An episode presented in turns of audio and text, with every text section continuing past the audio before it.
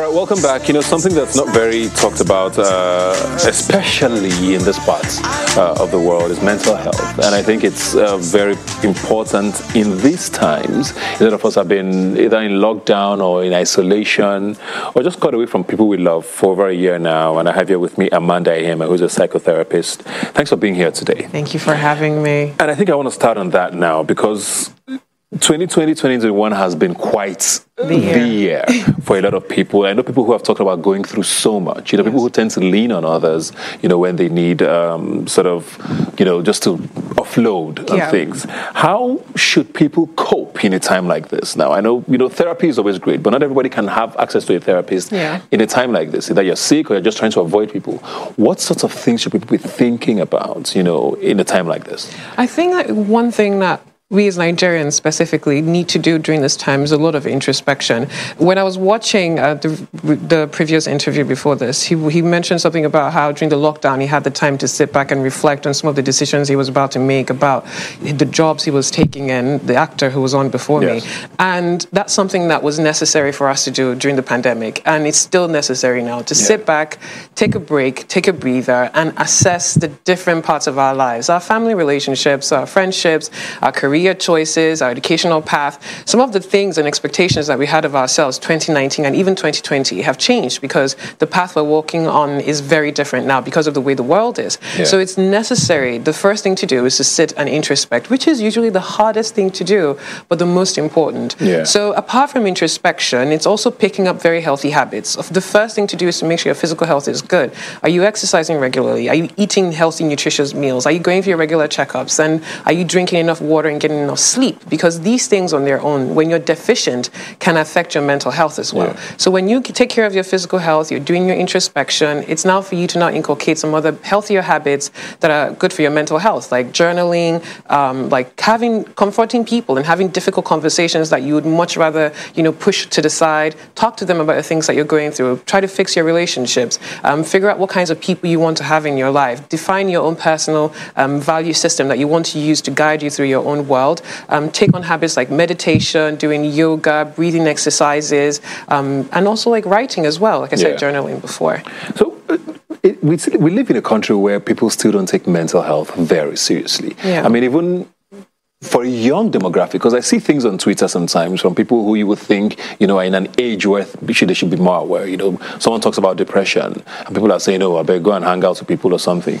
Or, you know, someone has, has a conversation about suicide, and they're laughed at, you know, like, oh, you, are you that's, you know, tired of life, you know.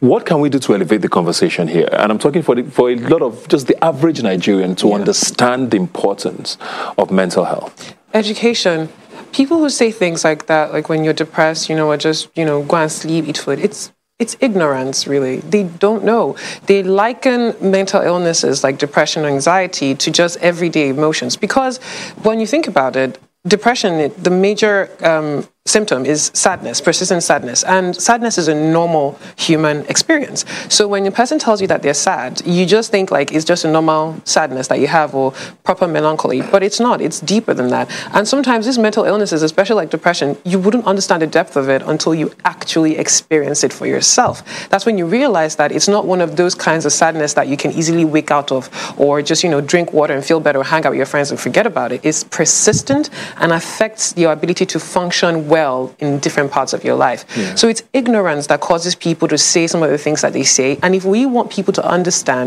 there needs to be more conversation, more information out there. The same way we'll tell people about COVID 19, how to take care of yourself, wear a mask, sanitize your hand. It's the same way we need to talk about mental health and mental illnesses to let people know. If they know the number of people who say these ignorant things, it would reduce because now they know better and they know even how to respond when a person tells them that I'm feeling suicidal, there's no meaning or purpose in life for me to live any longer, I want to take my life. They, they know what to say and what not to say. Yeah. So it's just mental awareness and education of the people. Does where you live can it affect your mental health? There are people who say, oh, you know, in the rural areas, you're not with a lot of people, so mm-hmm. maybe there's not even enough people to lean on. But there are people who say places like Lagos, even yeah. just the rush yeah. of Lagos is a lot. Yes, it is. You know, so a place like Lagos could affect your mental health. And how do you sort of thrive in a place like that? You know, living in a city like this where you have to work, and not you know you know be, be mentally healthy. Mm-hmm. Someone asked me this, a quick question like this as well in relation to my job. Like, how do you stay sane in a place that's insane, especially as a therapist? And what I told them was that I try as much as possible to make my own space a place of peace. So when you have to go out and deal with the things out of your control, work, traffic, uh, crazy driver on the road, um, someone yelling at you, your boss, your colleagues, school work, when you have to deal with all these external factors, when you come back home, do you come back home to peace? Do you come back home to a place where you can offload, you know, and ground yourself, where you can take strolls and feel safe and talk to your family members and your friends about these are the things I'm going through, how my day was? Do you have that? So if you want to stay sane in an insane place, it's to look at the place that is within your control, your own immediate environment. It's not so much about I need to change Lagos. It's I need to change the space around me to make it healthier and safer for me to existing so that when I'm done dealing with all the craziness outside and I come home, I know how to to rejuvenate myself and also have your own healthy um, lifestyle routine. You know, you're taking care of yourself and you're being conscious and disciplined with it. Yeah. If you do that, if you do what you are responsible for, you would be able to cope. Now, I'm not saying that it's going to be 100%, your life is going to be phenomenally great because you still have to go out and these things will definitely affect you. But it has to be a balance. Yes, there has to be a balance. So when you deal with the craziness, have a place to go home to that's safe and peaceful. I know you're a big advocate of therapy. Very big. Um, but a lot of Nigerians are not. Most people don't even think they need therapy. That Some people true. think therapy is a sign of weakness. You yes. know, how can someone be solving my problems?